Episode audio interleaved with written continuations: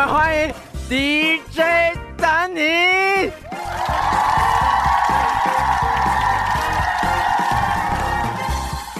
哟哟哟！这边想先问大家一个问题：八百壮士为什么打完仗剩三百壮士呢？不知道哎、哎知道哎、因为五百去唱歌了。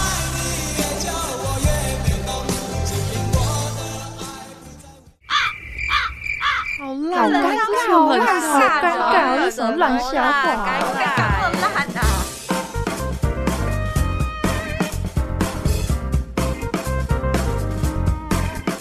欢迎收听。哎呦，尴尬喽！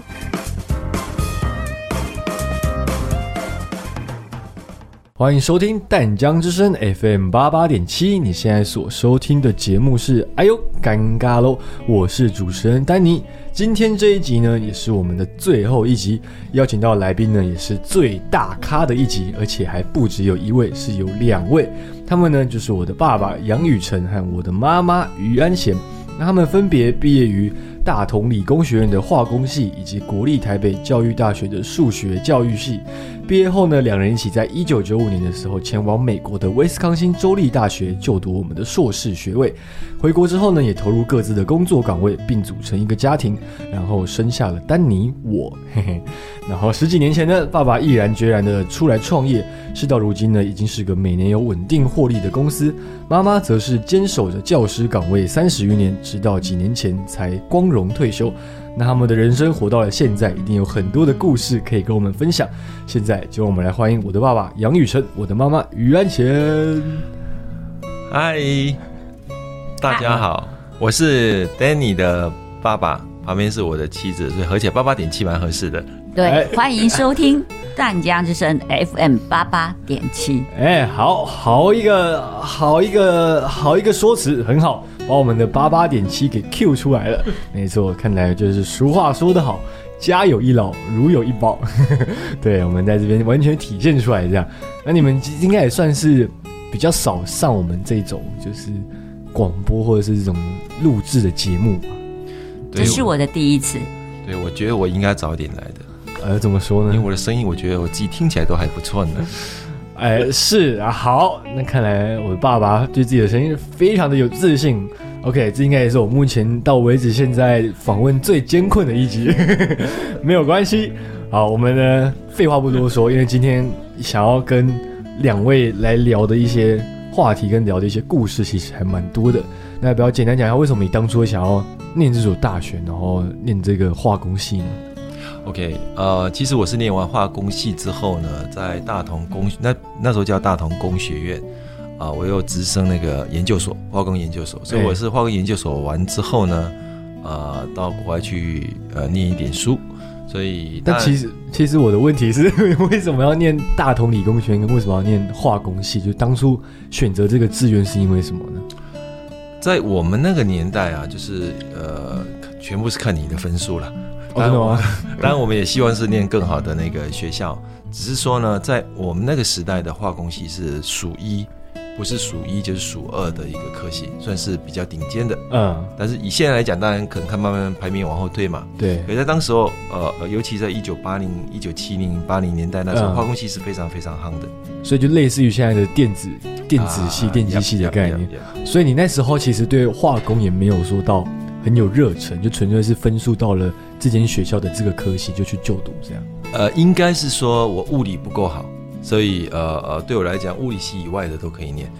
啊，那也蛮不错的啊，啊所以化学是还不错，这样大学就是高中的时候化学是不错的。对对对，化工化学对我们来说的话是比较容易，对我来说是比较容易入手的。啊，了解。好，那老妈你呢？我呀，嗯，因为在我们那时代，小时候嘛，爸爸，我爸爸也是老师，哎，对，然后家境其实那时候老师的家境都不太好，嗯，薪水也都很微薄。那可是，在那个时代呢，呃，一般的父母都会希望女儿，尤其是女孩子，嗯。希望她未来的工作是稳定的。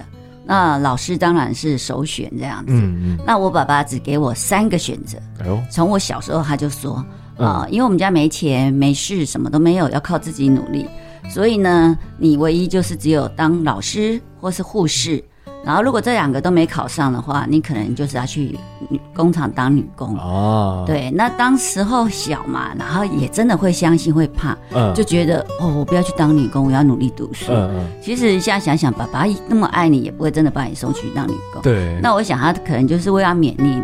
那因为护士我不敢啊，我看到血我就会昏倒。嗯那我想，那只有老师可以选这样，然后所以就蛮努力。小时候真的就没有什么专长，对，没什么专长，就只会读书这样。嗯然后就就考上，而且以前在我那个时代，当呃考上师范学校是有公费的，哦所以也减轻家里的一些经济这样子，所以是学费全免，就对了，全免。然后那时候还会给你那个伙食费，哦，对对对。所以应该是很难能够进去这呃，个，那时候的分数确实挺挺挺高的，嗯这样子、很高，对。然后大家会觉得那是一个铁饭碗嗯这样子，嗯，所以就我就选择当老师。现在听起来你们两个选择志愿上好像并不是，就是说对这个科有很大的兴趣嘛，有时候是因为时代的关系，或是父母的期许的关系，导致你们去就读的这些科系。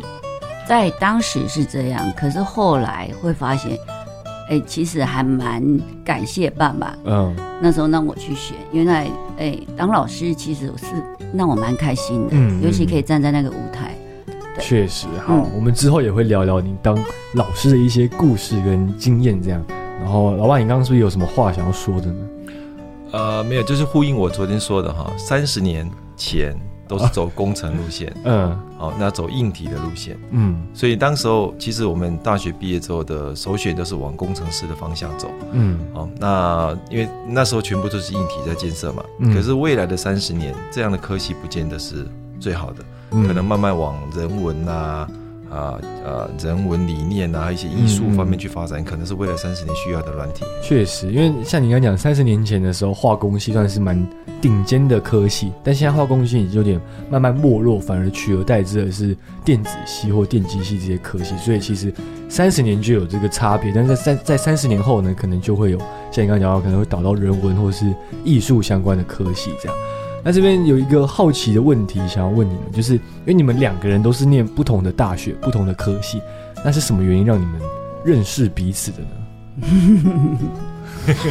好，我老爸回答。我们的相遇是在一次的那个，我那时候刚考上国内，就是台呃大同工学院的研究所嗯的一个迎新的活动。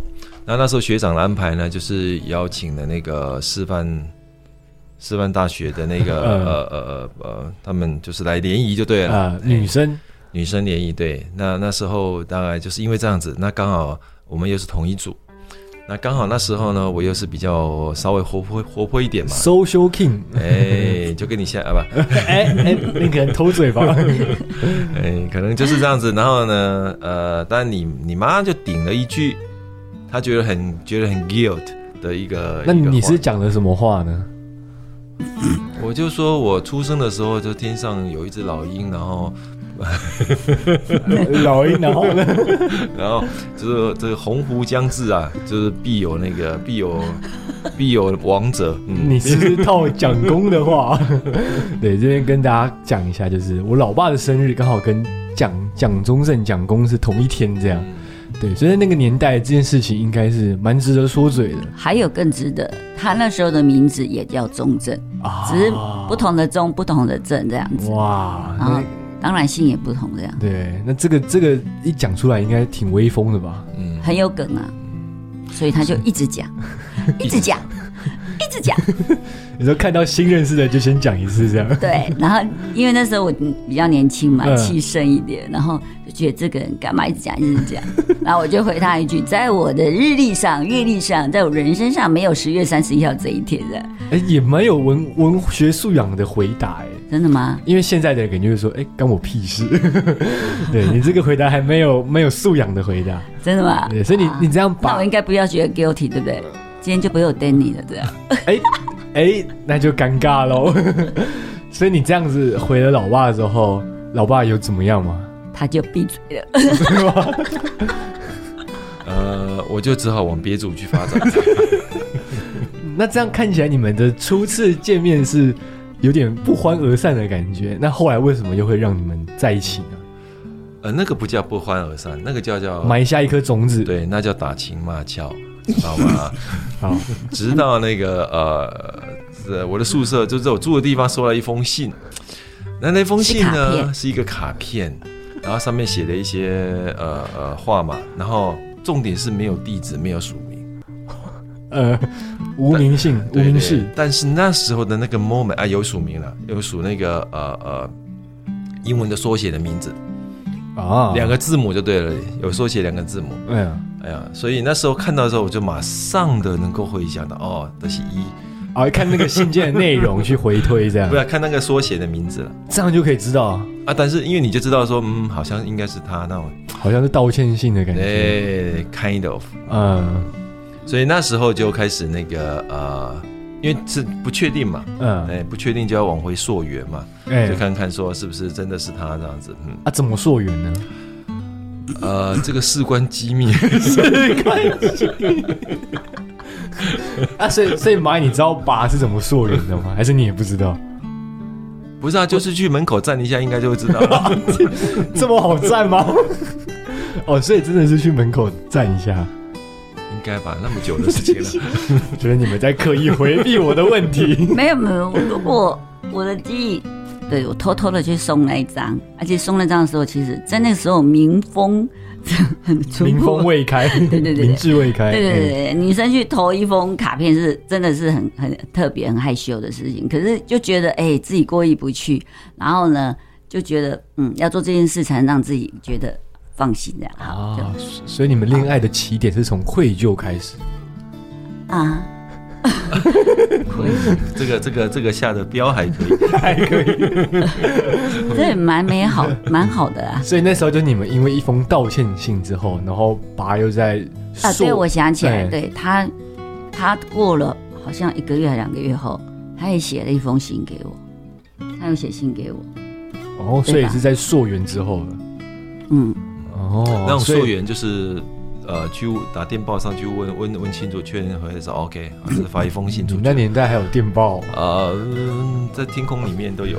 那跟老天爷发的，好好，所以就是因为这样之后，你们就开始有一些密切的信件的往来，然后到最后就在一起，然后之后就步入婚姻，这样可以这样讲吗？Yes，you got it。没有，这中间也经历过一些嘛。他比如说呃，出国念书之前当兵，哎当兵那时候快两年的时间嘛。。对，那除了当兵出国，所以当兵那个时时间是比较辛苦的时间了，因为那时候我在金门当兵嘛，对，所以我在金，我记得我应该当当兵的过程里面没有回来台湾，你没有回来台湾过就是一直，但是那个那时候阿妈有去嘛，啊？啊啊，妈妈也有去了，妈妈，我妈妈，对对我也是偷偷的跑去，我爸爸妈妈到现在都还不知道，哎，那这集哎不会，他们不会知啊，道。所以你们你两年都没有回台湾，都在金门哦。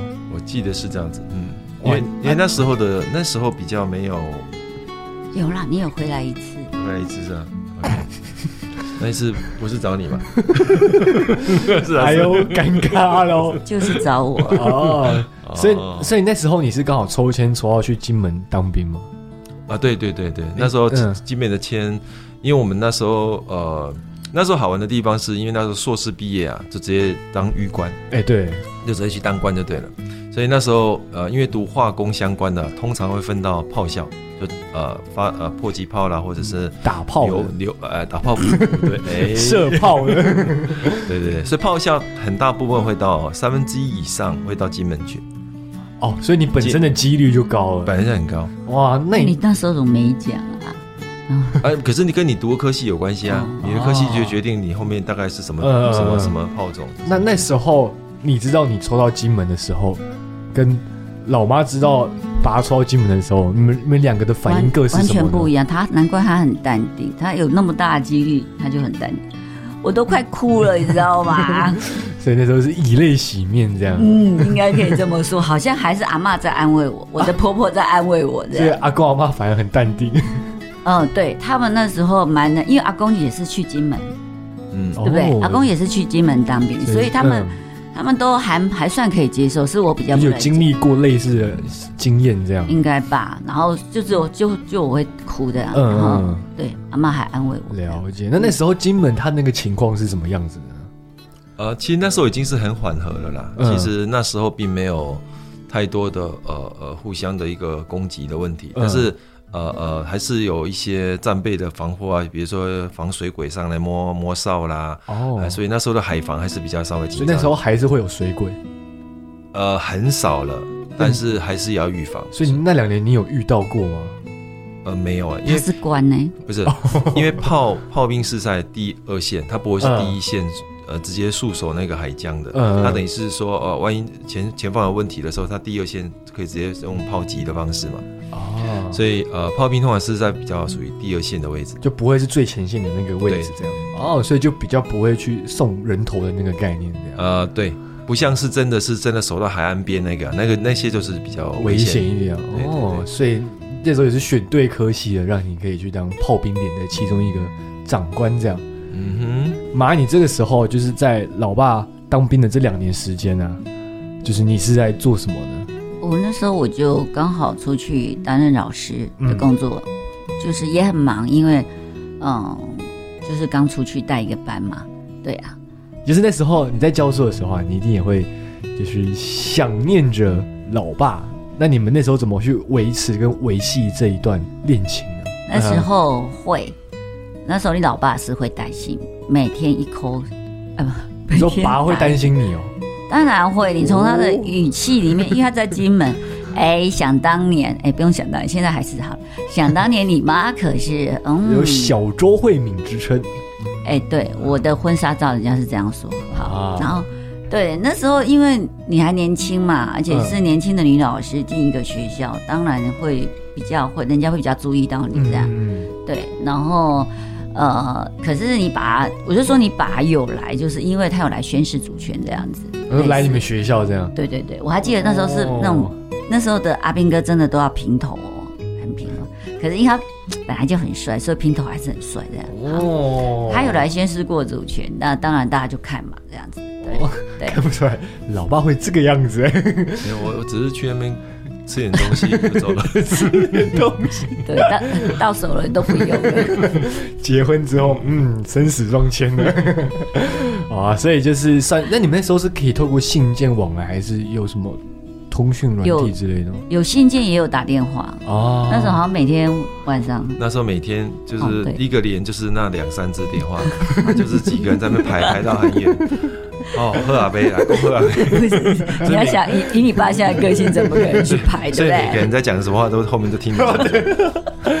所以你讲什么话，后面也都听得很清楚。其基本上是这样。哇不哇，过那时候当当玉冠一个小小的福利啊，就大概嗯，阿兵哥他们要先睡觉的时候，我们后面还可以稍微给他弹性的时间。哇，这样感觉你当兵也是偏偏爽哎，就是因为管理职总是比在下面当一等兵、二等兵的还要再快活一点。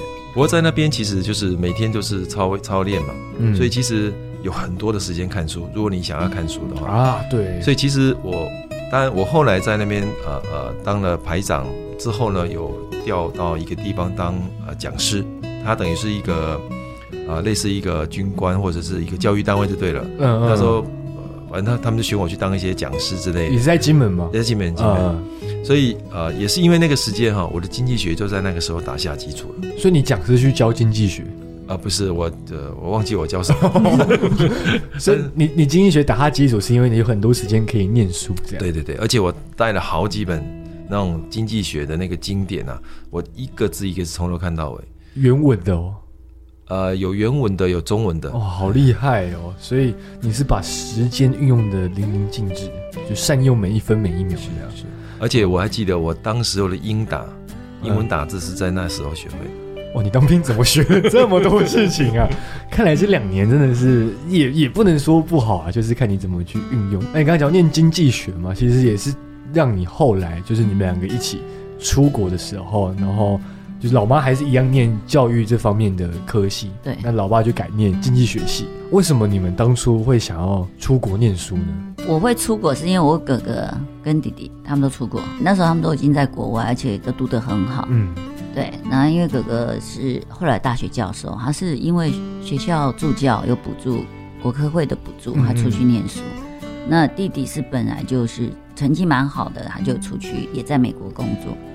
那爸爸就会认为我也应该要出国，就因为他觉得出国都是好的发展，所以他觉得你应该要嗯，对，爸爸其实眼光看得很远，嗯。这样子，对他会觉得你出国以后，你未来的工作方向应该可以更广宽广这样子。对，所以他其实，在那时候还是会有点重男轻女，可是爸爸不会，爸爸就觉得，哎，我一定要出国。嗯。其实我是被你是不想出国对我一点都不想，因为我可能比较能够随遇而安的那样，嗯我一点都不想出国，因为我觉得那个以前出国对你而我们都没出过国嘛，而且他资讯又没有很对，都没有，你其实嗯你会害怕这样子嗯，对。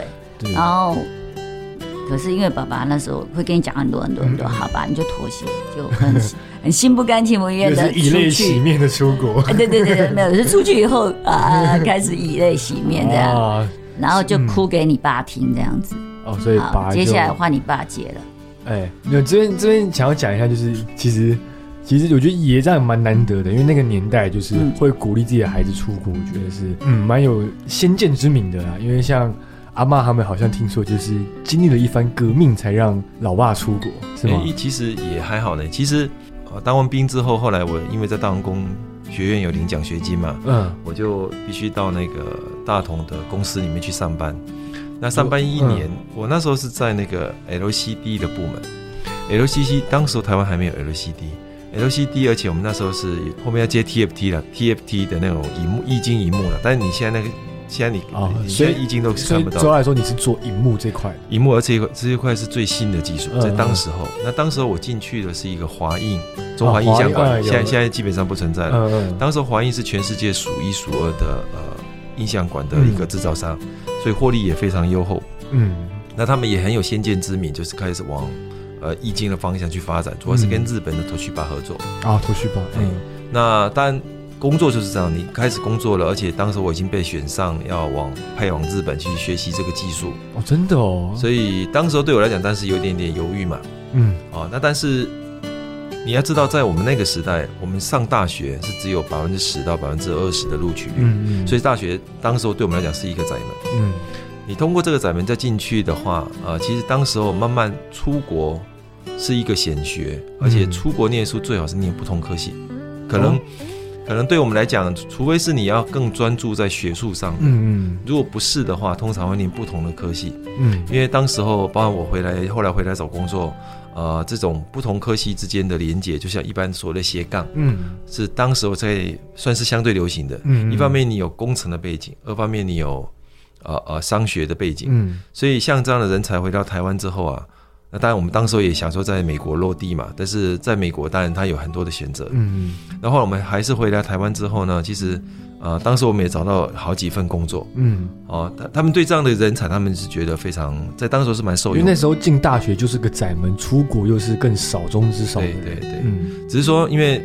当然，我们都是来自于农村嘛，嗯。我们来自于台南的乡下啊，所以你说出国还是一笔费用嘛。嗯嗯。那而且当时候，如果你呃很多出国是必须靠奖学金才能生存，嗯。可是，一开始我们在初期的阶段没有那么快申请到奖学金。嗯。哦，所以后来也是呃呃，你爷姨爷爷就是我爸爸哈，他们那时候就是公嗯。就招了一个会，然后我就让我们出国去。标会。标会了，嗯。哎，有一个标会，嗯。来标会我们就就出国去了。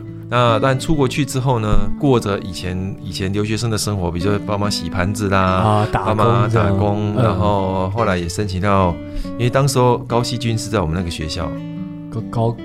高希军你们不知道，他是远见天下的创办人，哦。哎，那在我们的学校那时候还当过他的 RA，就是那个帮他协助他一些行政上的事情，嘿，那当时就会有一些奖学金嘛，嗯，哦，跟着一些历练啊，所以你们那时候出国的时候啊，因为毕竟那个年代，有没有什么令你是觉得很冲击的事情？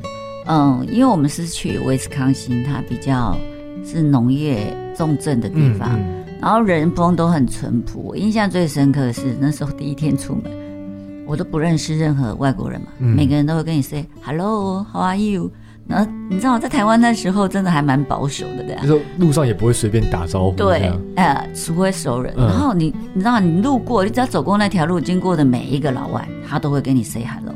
然后那时候刚开始你会吓一跳，然后后来你就想，嗯，我们应该也要回啊，也跟他 say say hello，或者说 fine 这样子。嗯然后后来发现，哎、原来他们就是蛮好礼的，嗯而且很亲切这样。对，然后食物是我一个蛮大的，你爸爸倒还好，因为台湾那时候才开始有一些美式的食物，美式 Dennis、嗯或什么那些汉堡啊、嗯披萨、生菜进来，可是那时候我 touch 的还不多，所以我一去美国的时候就要叫我接触到这些食物，其实对我来讲我好痛苦，我都不喜欢吃这样。然后最主要是以前只会念书，也不会煮饭。啊，然后你老爸又很聪明，就本来他那个在金门的那个法宝，就是总会带一些书，对不对？嗯，去念书他带经济书，然后我出国的时候他带什么，我都不知道。他带了四本食谱的书，哦哇，对他已经准备好了，我都不晓得。然后呢，在我都不想吃外面的东西，然后可是买回来又不会煮，嗯然后你爸就把食谱拿出来，哇靠，怎么你怎么那么厉害？你还带了食谱？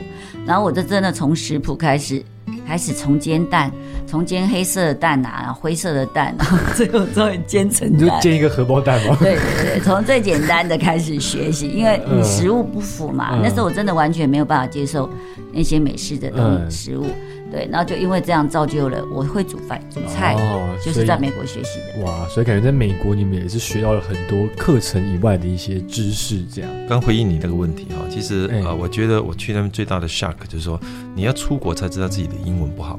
啊，确实，对、嗯你出国之后，你才知道台湾那时候学的英文都是只有叫你读啦、写啦。嗯你说真的能够 conversation 这种对谈，真的基本上没有。其实现在也差不多了。而且当时候老师教学的方式都是他不他没有学过道地的英文，嗯。他讲的英文事实上就是就是那个 KK 音标里面去标出来的。啊，所以我还记得我有一次去图书馆要借借书，那我还我还记得我要借一本法律相关的书，法律怎么念？漏。哎，对我那是念漏漏漏，啊我念的三声他听不懂。啊，我好受伤。实际上漏漏有。不是不是漏漏，应该要把 L 啊。啊，那那个舌音要上来，所以呃。知道这个困难的时候呢，因为那个学校有一个很好的地方，就是他们有一个资源，就是说，哎，他们一般如果是你对英文有障碍的时候，他们一般是否一些比较小的朋友啦，或者你的英文就有点障碍的时候，他他可以用专呃专人去辅导你。对他们来讲，他们是有学分的，就是了。那当时我就变成说我英文有障碍，可是问题是我去那边学，我真正学得到那个道地的英文的发音方式啊，嗯，这是在当时候台湾所学习不到的。确实，所以这个是一个我认我认为啦，除了你学术上你学到一些东西之外，嗯这是我认为最大的收获。嗯，其实现在很多人，像包括我自己之后要出国留学，其实都是为了想要把英文练好，这样。因为在台湾其实没有什么环境可以让你说英文或是听英文啊。如果你跟台湾人自己说英文，其实你的 Chinese English 他们其实也是听得懂的，所以并不会真的说有帮助到你很多的英文，反而是要出国然后去看看这个世界，去跟当地的人有交流，才可以学到更好的英文这样。嗯，哎，好好，那我们呢先进一段广告，广告之后呢再继续回到我们的哎呦尴尬喽。想知道如何成功创业吗？想知道如何不在感情中受到伤害吗？当你人生彷徨时，是不是迷失在十字路口了呢？想解决以上问题，请一定要收听我们的节目哦。好，开个。哎、这节目好酷哦，叫什么名字啊？哎呦，尴尬喽！不要闹了啦！你跟我认识这么久，还在尴尬的吗？哎，不是啊，我们的节目就叫做“哎呦尴尬喽”。哎呦尴尬喽！每集会邀请一位来宾分享自己的人生故事，希望借由他们宝贵的经验，带起更深层的议题讨论，成为听众遇到相同问题时的参考。啊，节目会叫这个名字啊，纯粹是因为我很常说“哎呦尴尬喽”。好啦，期待与大家在每个礼拜四晚上八点的空中相见喽！如果错过首播，每个礼拜天的晚上八点也有重播哦。欢迎在广告之后回到我们的哎呦尴尬喽！今天邀请到的来宾呢是我的爸爸杨雨辰以及我的妈妈于安贤。刚刚跟他们聊到他们的一些怎么相认，然后到有一段爱情的一个故事，以及他们最后怎么样去出国留学的一些经验的分享，以及就最让他们感到冲击的一些事情。那这边呢，老妈也是不是还有一些想要跟大家补充的事情呢？嗯，对，呃，我有点是有点推广吧，这样说。在那个时候，呃，我我印象很深刻，其实不是在我学数学教育的领的课程，而是我去外系修了两门课，一门叫 Fear Speaking，就是它其实对于你害怕在台上说话的一门。嗯可是我真的蛮特别，是让我知道每个人都会上台侃侃而谈，然后才让我在你看，在那个时候二十多年、三十年前，台湾可能没有人知道什么是智商师。嗯嗯可是那时候他每个人上去都会讲他们的经历，他们一些不好的事情或怎么样。可是他每个人都会一定会都会讲到他们的智商师。嗯然后那时候我就会觉得，哇，原来智商师，他们每个人几乎都有一个智商师，嗯而且智商师就是他们的好朋友。嗯然后当他们有有生活上遇到一些困难的时候，好像智商师就可以帮助他们。然后那时候我就对这个印象蛮深刻的。那回来台湾，后来我到台北教书的时候，很幸运我的学校里面，学校也安排了给老师、家长一个智商师这样子。嗯然后那时候我非常 open my mind 的去接受，因为我觉得这真的可以提供我很多，所以我也是在这边跟各位大家特别的说，其实智商师他是在帮助我们，他就像你的朋友一对样。那我们身体会生病，心里也一样会生病。然后其实我觉得不需要觉得害羞或害怕这样。嗯那另外一门课叫 critical thinking，就是蛮批判性思考的。然后整堂课就是大家也知道，就是不像台湾的以前教育，就是哦贝多芬讲光嗯光潮这样。然后他老师就是让你们一个 topic 给你，然后大家就可以开始有。当然不是说所谓的哦非常的很批判、很那个严厉的，嗯可是他就是刺激你自己要有自己的想法，嗯。然后你要去跟大家去批判，你要觉得你的想法有辩论，对，开的这样子。然后，哎，我觉得那时候是对我讲，对我而言很特别，就是嗯。在台湾我没有上过这样的类似这样。所以这嗯也影响到，这也让我之后我在教我的学生的时候，我在这方面我会我会给他们很多很多自己的想法，然后嗯。让他们去表达他们。确实，因为像你刚才讲到智商是这一块，其实我自己呃之前也有找过，然后包含老妈现在其实也还是有呃嗯，固定的智商师，所以我觉得这个这点真的是，就是不用觉得你去找智商师好像是很可耻或什么，我觉得这是一个很正常的事情这样。然后再回到你刚刚那个批判性思考那个，其实我觉得现在慢慢的也有一些台湾的一些教育也会在推广这个，就是你要会独立思考，然后独立判断，然后怎么样去辩论一些你所认为的观点等等的。对，那我们刚刚就是讲到了整个你你们你们去美国留学的一些故事嘛，然后这样听起来你们两位其实都在那个留学的过程中学到了非常多的知识，以及体会到了很多不一样的人生。这样，那这边想要问一下，就是你们回国之后啊，就是因为你们刚讲到嘛，就是回国之后那时候履历就是一大堆嘛，把大部分我们一些出国留学的一些知识回来，你怎么应用在你的工作上面呢？讲这个哈，其实要呼应到我昨天说的一个事情。哎我们在当时候的打工啦、奖学金也存了一点钱，除了付学费之外嘛，嗯。生活费之外，那其实我们把这个钱全部拿去旅游，所以我们那时候在短短的不到两年的时间，我们大概旅游了整个美国的二十一州。哦，那这个东西当时候没有 Google，嗯，当时候的旅游你要先，我们那时候有参加 Triple A 的计划嘛，嗯。可以跟他要一些呃他那一些地图啊嗯等等的，所以我们从地图一个一个找，然后大概规划一下要去哪里玩。嗯。哦，那从这个过程里面，其实训练你一个呃从无到有的一个经验，嗯。再加上说每到每一个不同的州，每一个人的状况不一样等等的哈，所以说这这里面的旅游是一个很重要的资历。嗯。那也也造就是说，呃，后来在呃回到台湾之后呢，回到台湾之后，事实上我本来是有机会到一个工程里面，嗯。工程一个呃中鼎吧，那时候是中鼎、后来决定是到一个贸易公司，嗯。哦，那但事实上，呃，不管我做哪一方面啊，除了本身的学科呃背景之外呢，这样的旅游经验跟那个呃旅行的经验，对对我来说，或对公司来讲，都是一个很重要的。我们有一个说法，就是说，你可以移动的能力啊，嗯在我们那个年代，可以移动的能力是非常重要的，嗯，因为我们可以移动，我们随便去哪里出差都可以。啊，哦，但当以现在来讲，大概不太是问题了啦。嗯在当时候来讲，其实可移动能力是非常重要的。哇，所以就是觉得在美国这样下来，移动能力是帮助你未来在走贸易公司当业务这块帮助最大的这样。嗯，是。嗯老王，你呢？除了刚刚所讲到的那些之外，有没有什么是让你跟没有出国留学过的教师们有没有什么样不一样的地方？你自己觉得？嗯，有，我还蛮 lucky 的，就是那时候到美国去，然后真的发现美国在那个时代，美国它的数学教育，他们真的是以学生为主，嗯老师是引导，嗯他不会是我直接就告诉你答案这样子，嗯因为在我们那个时代，真的还是直接不会让学生有太多的思考，嗯。老师直接就是快速就给答案这样。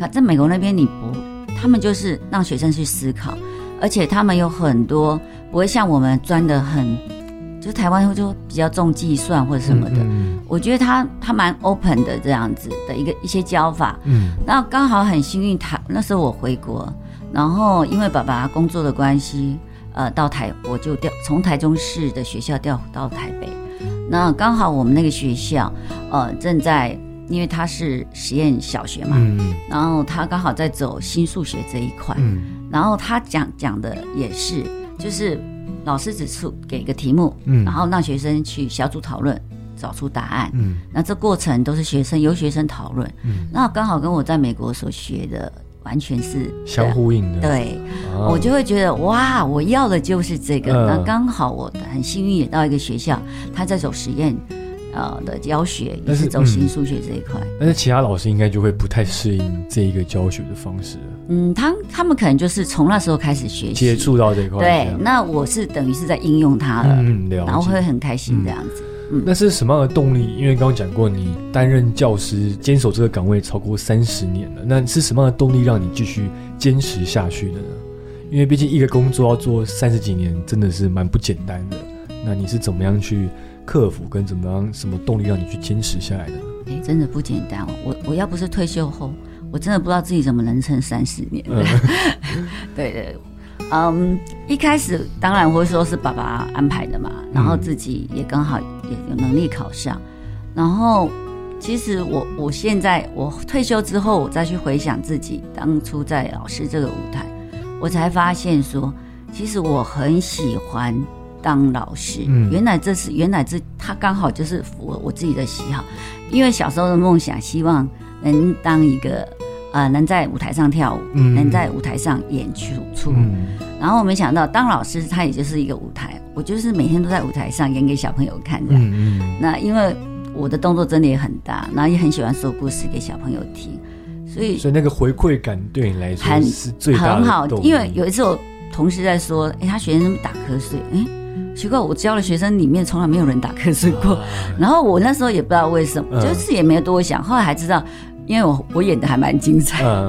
不是，其实嗯，应该说我自己蛮投入，好像人家都说啊，工作那时候还不觉得啦。其实在我三分之前三分之二的工作里面，我非常引咎有的工作，就是我一进教室我就忘了我是谁，嗯嗯。我没有觉得他是工作，我就跟学生整个融为一体，嗯然后呃，就是感觉很好，然后大概我在台上演的很精彩，学生也看得觉得也很有趣吧，然后就蛮能吸引他们的这样子，对。所以这种就是学生给你的回馈，跟你当在舞台上那种成就感，是让你可以坚持下来一个蛮大的学生的回馈还是学生的成长，因为嗯我后来几乎都教小一、小二，你也知道小一很小，听不懂人话，嗯。那你帮他这样子教育他，然后辅导他之后到小二，呃，人模人样，其实就是一个成就感。嗯嗯嗯。我觉得这种成就感，其实对一个老师而言，真的，你你可以愿意付出那三十年，对就很像看到他的成长，嗯，对，对。因为就很像就是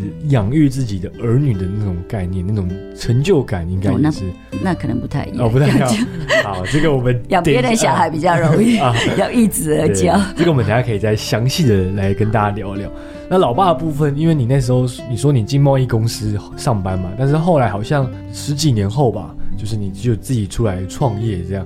那是什么原因让你决定想要出来创业呢？诶，这个说问的很好哈。其实呃，每一个的旅程，我们都是全新的投入。嗯好，那其实我也一开始没有想到自己会创业，嗯我也是我也是觉得说我可以在呃呃之前的公司可以待到退休啊、嗯等等的，甚至我在一次的年终的参会的时候，跟底下的比较新的那个销售代表也是说，哎、我觉得这是一个可以长期投入，可以工作到退休的一个一个工作。嗯嗯那常往往就是这样子哈，因为呃，当一个组织久了，它的文化一开始是非常好的，嗯。可是慢慢它会开始僵化，嗯。或者是呢，它会有外力介入，或是第三方势力介入，所以整个公司的呃气氛啊，或者整个公司的氛围就不太一样。嗯而且当时我有一个氛围，就是说，呃，好像就是之前之前的工作方式是比较是能够独当一面，但一个人大概可以独当一面某些事情嘛。嗯那慢慢就被规划成，哎，一开始变成一个萝卜一个坑，开始就变成说，呃，限制你的，呃，限制你的作为。啊你会觉得说很多事情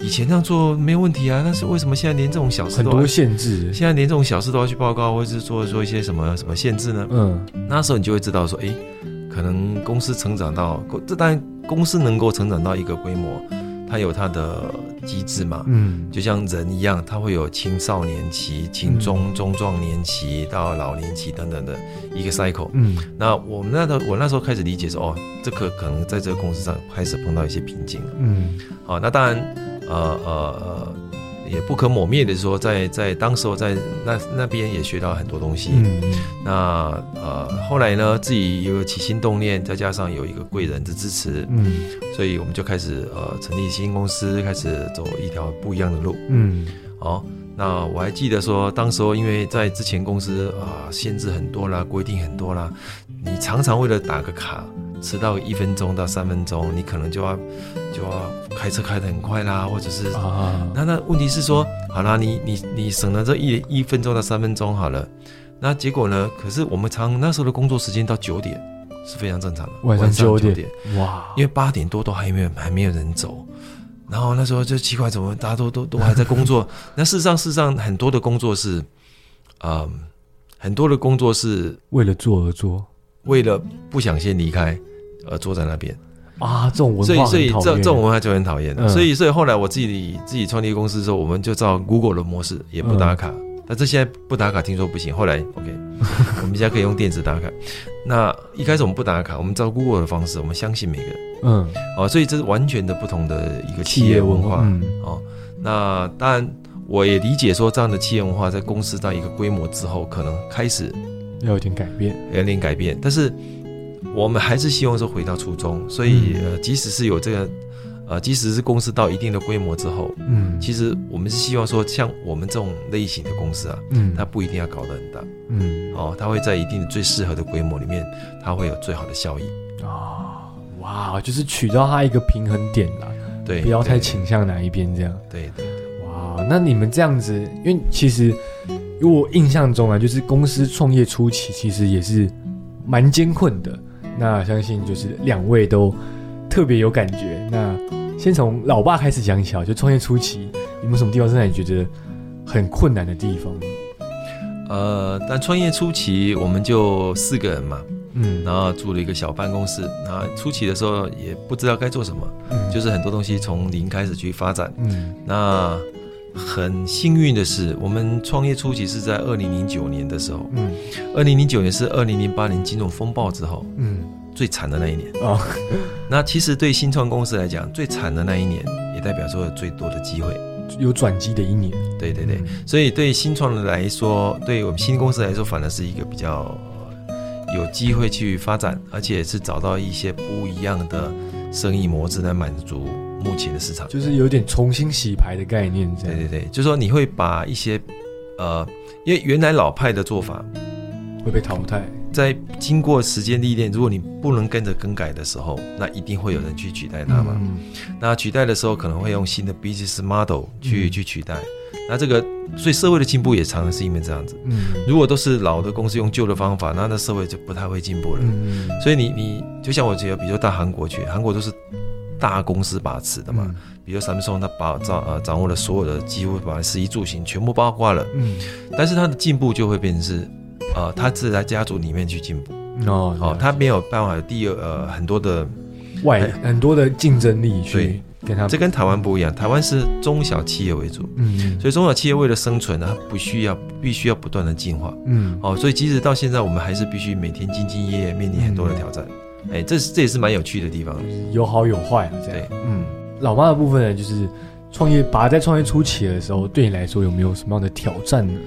嗯，当然很有挑战，因为你要让他往前冲刺，无后顾之忧。嗯那家里家庭这一块，就是我要把它做好吧，嗯因为那时候你跟哥哥也都还小，我又有工作，嗯对，然后所以真的也蛮辛苦的啦。嗯而且你每次都 Danny 这这个小屁孩，哦，对，我记得。他每次小时候生病，都特别选爸爸出国的时候，然后还住院，对。然后？呢，那时候我就请我婆婆从南部特别上来带看她在医院，然后我常常是晚上顾完以后，直接早上就冲到学校去上课。哎，那时候真的厉害，我跟你讲，我真的很羡慕，对年轻人真的体力好，完全没有学嗯怎样，是家长看了觉得不舍，还会拿那什么，那时候都还没有养肠粉，哎，乳酸菌这种，嗯。他们都还会送我，就说哦，他们进口的乳酸菌，要给你吃这样。哇，对，然后所以大概比较辛苦是这样。呃，就家庭家庭方面，然后因为你要家庭跟工作兼隔，嗯。因为我发现我对工作也是蛮蛮热衷的，对，全心投入全心真的。有，我记得那时候老爸公司开幕的时候，我就住在医院里面。那时候好像肺炎住院，我记得是我小三还小二的时候，印象深刻，所以我就没有参与到那个 公司创立的派对。对啊，这个我有印象。对，好，那我们呢一样先进一段广告，广告之后再继续跟大家聊聊关于我爸妈的故事。好开心哦！今天爸爸要带我出去玩耶。咦，这里怎么不像玩耍的地方啊？爸爸的表情怎么这么严肃啊？爸爸怎么回车上了？爸爸，我嘞？我还没上车耶。没事，爸爸一定是去忙了。A few moments later. 嗯，怎么忙这么久啊？啊，一定是为了赚我的饲料钱。爸爸绝对不会抛弃我的。Two hours later. 天都黑了，爸爸怎么还没回来呀、我不会被丢掉了吧？我做错了什么吗？为什么爸爸不要我了？爱护动物，请勿弃养，它们都是独一无二的生命。如果饲主弃养动物，罚还一万五千元至七万五千元不等，最重可处一年以下有期徒刑。淡江之声提醒您。欢迎在广告之后呢，回到我们的哎呦尴尬喽。刚刚呢，跟我的爸爸妈妈聊了很多他们关于工作上的一些经验，以及到了人生到了现在一些工作上遇到一些困难呐、或者是一些动力让你坚持下去的一些故事。这样，那接下来呢，因为节目也到了尾声，最后呢有两个问题想要问请教你们两位。那第一个问题呢，就是因为毕竟呃，你们的儿子们也已经活到了二十几岁，就是像我最年纪最小的，我大学也要毕业了，所以呢，你们也可以算是一个经历完了带小孩最辛苦的时候。以过来人经验来看，你们觉得大概给小孩要怎么样的教育方式是比较好的呢？真的经历过这一段，有点倒吃甘蔗的感觉。嗯现在的感觉是很甜蜜，而且甚至还会以儿子为荣这样。嗯呃，我要跟各位爸爸妈妈说，如果你现在在经历孩子小的时候，真的很辛苦，可是未来绝对是甜美的。嗯对那呃，就我自己是小学老师来看，我会觉得在孩子还小的时候，真的要陪伴他们，嗯参与他们的一切。然后不管爸爸或妈妈再怎么忙，我想就像爸爸很忙，嗯，可是呢，爸爸假日一定都会带着你去啊运动。对对，然后我觉得，因为运动上在妈妈来讲就比较辛苦一点，嗯。可是，在爸爸来讲，他等于是他自己也在做运动，嗯所以等于是，尤其是男孩子，其实他在运动上有一个抒发，或是有一个运动，嗯，这也是一个很棒，强不止身体可以很健康，而且其实也是一个舒压。哎，那父母在孩子小的时候，其实这个教育的角色还是要扮演着，嗯。并不是说，并不是说放任，嗯。然后嗯，还是要把他带在身边，然后教育这样子。然后什么时候该是放呢？我想可能是很多父母比较要面，比如比较需要去面对对对、嗯 confuse，而且还有你放不放？嗯，因为我觉得可能每个孩子不一样。那因为我自己是老师，我总是会放不下，因为嗯别人的小孩你要顾好，那自己小孩总是也是会放不下的、啊。嗯那我也很感谢爸爸，他会告诉我很多的经你的爸爸是哎，我的爸爸。就是我，你的爸，Danny 的爸爸，对，Dan Danny 的爸爸，对对。因为有时候我妈妈总是还是会担心比较多，嗯嗯，啊、因为妈妈总是比较细心这样子嗯，确实，嗯。对。对。那这点这点没有错，因为其实一个孩子的成长，他不是只有单靠爸爸或妈妈就可以完成，其实这两个他们都需要学习这样。嗯那小时候就是学习不不要让他走歪掉、偏掉，嗯。然后一些呃呃规范呐，呃或是一些知识什么这方面。嗯然后大概在他们国中、高中的时候，其实所谓人家所谓叛逆期吧，嗯，这个时候父母可能要开始慢慢学会放。嗯只要你觉得他并没有走到不对的路，对，其实都给他让他们去。其实那段时间他们在探索自我，嗯我觉得要允许让他们有这段时间的探索自我，嗯这样他们之后长大成人，我觉得整个过程对他们来讲才会是完整的。嗯嗯，如果没有经过探索，永远都是父母帮你做的话，我觉得这个孩子以后会是一个独很依赖的孩子。哎对，其实父母的教育对孩子而言，我们只是我们的责任就是帮孩把孩子教育成以后是可以独立自主在这个社会上，嗯然后对社会有贡献。嗯，其实父母的角色就是这样而已。对，就是我觉得你刚刚讲的那两个重点，我觉得是第一个重点，有一最重要的就是陪伴啦。因为我自己觉得，通常从小是有家庭的陪伴跟温暖的小孩，通常都不太会走歪，因为毕竟要像你刚刚讲，防要不要让他走歪，其实这就这就是一门我觉得蛮大的学问。包含我如果未来有小孩的话，其实我也会很怕他自己走歪。那我觉得对他来说，最大的鼓励就是陪伴跟温暖。那以及他可能叛逆期的时候，你刚讲到了放手的时机点也很重要，就什么时候就是该让他放手去做自己，并且去探索自己的人生，这样。嗯，对。那老爸，你有什么想要补充的吗？关于这点？呃，我觉得你们讲的很好了哈，也很完整的。嗯那我其实刚想要讲结论也是陪伴嗯哦。那当然对男孩子来讲，运动也是非常重要。嗯嗯，我那时候一直认为要带你们去运动，是因为未来来讲，你们之后不管你们有自己的家庭、工作等等的，保持一定的运动也是非常重要。嗯因为运动可以让你的整个的呃神清气爽，嗯好、让你的思维，让你的身体能够有新陈代谢，嗯，健康也好，心智上的成长也好，我觉得是非常重要。对，确实，因为运动可以分泌多巴胺，或是让你的心情变得更舒爽。因为像自己，我现在大学有时候很忙碌或是很累的时候，一时间就会忘记要去运动。但是每当我运动完、挥洒完汗水之后，哇，那个心情是非常的爽快的，就是很舒服的这个感觉。这样，那我们节目的最后呢，就是想要，因为毕竟，嗯，老爸是以就是创业家，或是以一个经历过大风大浪的人来说，最后有没有什么话想要跟我们年轻人说的呢？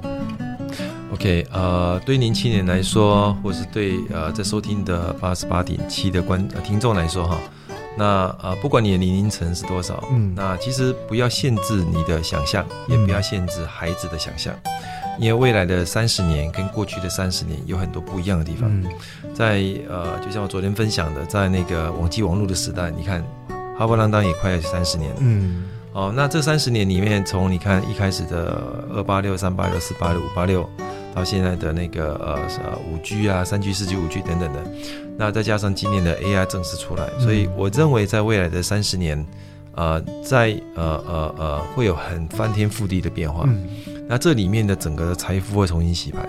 那当然，或许大者会有点恒大，因为呃创立规则的人总是会有比较多的优惠嘛哈、嗯那但是我觉得在目前台湾，你只要努力，还是有很有机会成功的。嗯啊，我觉得台湾呃孩子的特质呢，是一个呃呃，他毕竟有多元文化的一些历练，嗯嗯所以他在全世界来讲，他也比较容易乐于去适应跟接受，甚至做一些很好的改变嗯嗯，跟改造等等。对，所以就是简单来说，就是不要放弃自己的想象了。然后，毕竟因为未来就是属于我们可能下一个世代的年轻人，像包含我这一代的，所以就是永远不要去局限了自己。好，那我们呢今天也勇敢做自己。对，勇敢做自己。对，那我们今天呢，非常谢谢我的爸爸杨雨辰以及我的妈妈袁贤来上我们的节目。